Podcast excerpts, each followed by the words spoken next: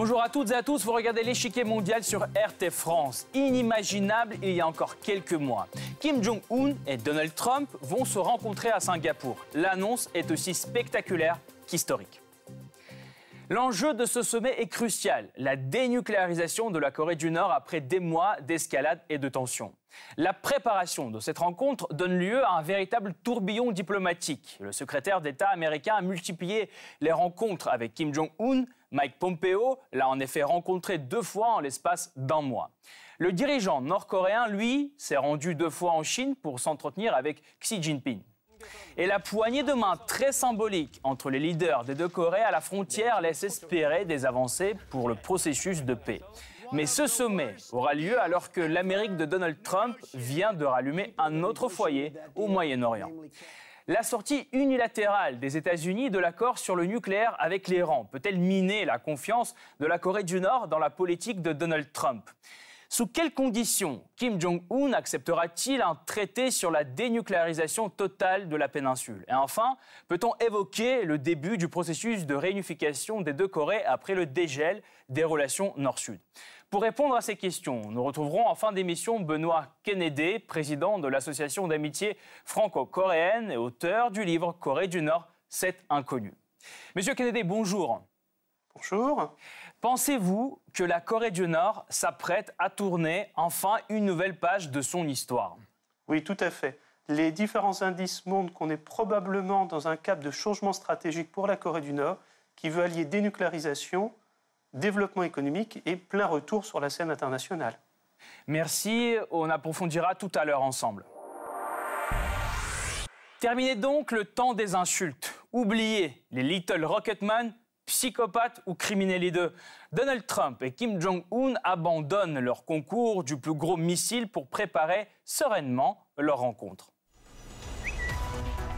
La rencontre très attendue entre Kim Jong-un et moi-même aura lieu à Singapour le 12 juin. Nous allons tous deux essayer d'en faire un moment très important pour la paix dans le monde. Selon le quotidien japonais Nikkei, l'ambition de cette rencontre pourrait être la proclamation de la fin de la guerre de Corée et une fixation de délais concrets pour la dénucléarisation de la Corée du Nord. Cet objectif est-il réaliste? Il faut dire que si Kim Jong-un s'est dit prêt à négocier l'abandon de son programme d'enrichissement d'uranium, les conditions de cet abandon restent encore floues. Le dirigeant nord-coréen aura le meilleur de ce qu'on peut proposer, nos hommes d'affaires, nos capitaux privés. Nous pouvons réunir les conditions pour un développement économique réel en Corée du Nord afin qu'elle puisse concurrencer son voisin du Sud. Une dénucléarisation complète, vérifiable et irréversible. Telle est la condition de Washington pour la levée des sanctions draconiennes qui pèsent sur Pyongyang. Le geste de bonne volonté venu de la Corée du Nord s'est finalement produit. À l'occasion d'une cérémonie officielle, le pays a démantelé son site d'essai nucléaire de Punggye et a détruit sous les yeux des journalistes venus du monde entier des kilomètres de tunnels et d'installations secrètes près de la frontière avec la Chine. Jusqu'à présent, aucun président américain en exercice n'a rencontré un dirigeant nord-coréen. Le rendez-vous pris pour Singapour, qui doit permettre de dénouer la grave crise diplomatique dans la région, est donc très attendu. Au demeurant, son succès pourrait être contrarié par plusieurs événements. Il y a d'abord la question du nucléaire iranien. Pour une partie de la communauté internationale, l'Amérique de Donald Trump a renié sa parole et sa sortie unilatérale de l'accord conclu avec Téhéran pose désormais un problème de confiance à Pyongyang. Et puis, il y a les exercices militaires conjoints entre les États-Unis et la Corée du Sud. Les manœuvres annuelles Max Thunder ont fait réagir le leader nord-coréen. Celui-ci a annulé une nouvelle rencontre de haut niveau avec Séoul. D'autre part, l'agence d'information officielle nord-coréenne a publié un communiqué selon lequel, je cite, les États-Unis devront mûrement réfléchir sur le sort du sommet prévu. Fin de citation. Si la détente entre les deux pays tranche avec les menaces apocalyptiques de l'an dernier, il faut toutefois rester prudent. Ces chauds-froids ne sont pas nouveaux dans les relations que le Nord entretient depuis 20 ans avec ses voisins. Au cours des 20 dernières années, les relations entre les deux Corées ont joué aux montagnes russes. En 1998, le président sud-coréen fraîchement élu Kim Dae-jung annonce la politique du rayon de soleil, visant à adoucir les relations entre les deux pays. Malgré la bataille navale de Yangpyeong en 2000, Cette politique aboutit au premier sommet intercoréen entre Kim Dae-jung et son homologue nord-coréen Kim Jong-il. Il permet le regroupement de familles séparées par le conflit et le développement de la coopération économique entre les deux Corées, au point que Séoul devient le partenaire économique le plus important de Pyongyang. Son successeur, Roh Moo-yoon, poursuit cette politique.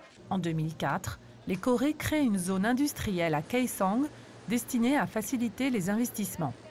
Mais leurs relations sont assombries par les premiers essais nucléaires effectués en 2006 par le Nord. Cela n'empêche pas un deuxième sommet en 2007 de se tenir, avec des premiers pourparlers sur un éventuel accord de paix. Premièrement, la situation actuelle de la Corée du Nord n'est pas bonne.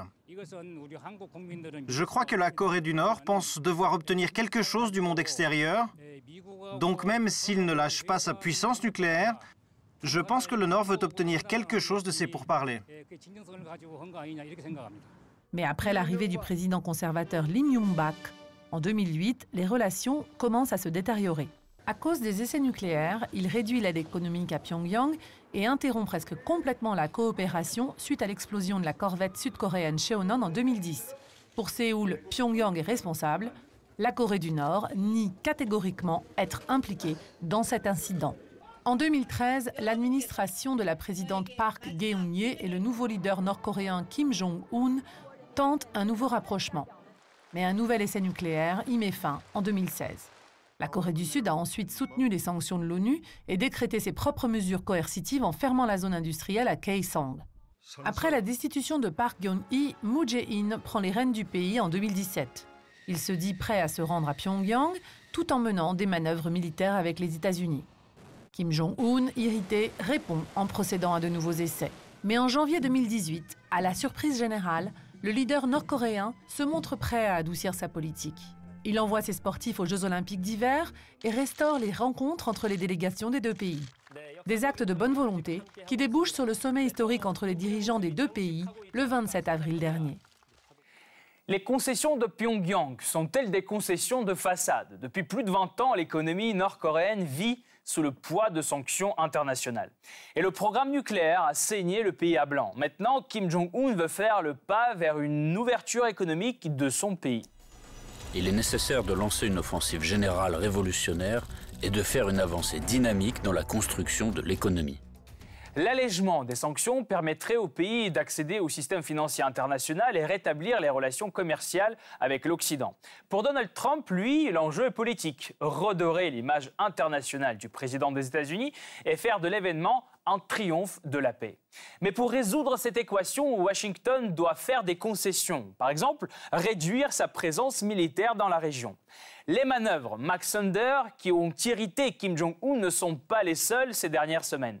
En avril, Washington et Séoul ont conduit leur manœuvre annuelle Fall Eagle qui simule la guerre sur la péninsule coréenne. Des exercices impliquant des troupes américaines se sont aussi déroulés entre avril et mai au Japon, aux Philippines et au Guam. Et des dizaines de milliers de militaires américains sont présents de façon permanente dans la région. Côté technique, des avions B-52 et F-35 capables de porter des charges nucléaires, des systèmes antimissiles THAAD et des porte-avions nucléaires sont encore déployés. Mais même si une réduction de ces contingents est négociée, pas sûr qu'une confiance pleine et entière puisse s'établir entre les deux parties car la conduite américaine en Corée ressemble comme deux gouttes d'eau à celle de Washington lors d'une autre crise, la crise libyenne. Le président Trump insistera-t-il pour que Kim Jong-un renonce à ses armes, à ses combustibles nucléaires et à ses missiles balistiques avant de faire des concessions? Je pense que oui. Je pense que nous envisageons d'utiliser le modèle libyen de 2003-2004.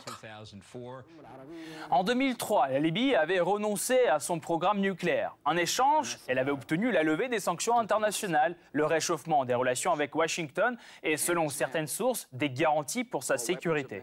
Sauf qu'en 2011, dans la foulée du printemps arabe, les États-Unis ont retourné leur veste. Ils ont soutenu les rebelles contre Kadhafi et ont contribué avec le temps au renversement du régime de Muammar Kadhafi. Un exemple que la Corée du Nord garde en mémoire.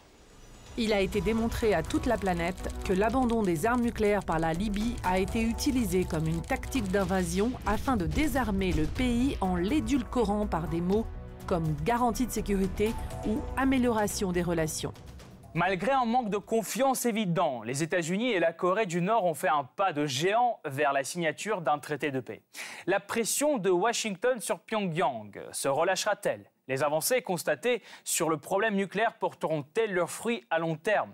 Et quel accord pourrait naître de la rencontre du 12 juin prochain? Pour répondre à ces questions, nous retrouvons euh, Benoît Kennedy, président de l'Association d'amitié franco-coréenne et auteur du livre Corée du Nord, c'est inconnu. Benoît Kennedy, que pensez-vous des dernières déclarations de Kim Jong-un? A-t-il véritablement l'intention de renoncer à son programme nucléaire ou son annonce n'est-elle qu'une manœuvre politique? Aujourd'hui, la Corée du Nord, qui a toujours considéré qu'elle avait un double développement parallèle, la double poussée, le développement économique, la garantie de sa sécurité et la mise en place d'une puissance nucléaire, si demain elle obtient des garanties dans le domaine économique de la part des États-Unis, la levée des sanctions, si elle obtient également des garanties en matière de sécurité, oui, les conditions sont réunies pour avoir réellement un accord qui permette enfin de faire avancer la cause de la paix dans la péninsule coréenne. Alors justement, bien sûr, il y a des signes de dégel, mais au regard des dernières manœuvres militaires, la Corée du Nord peut-elle avoir confiance dans la bonne volonté américaine affichée à l'agenda?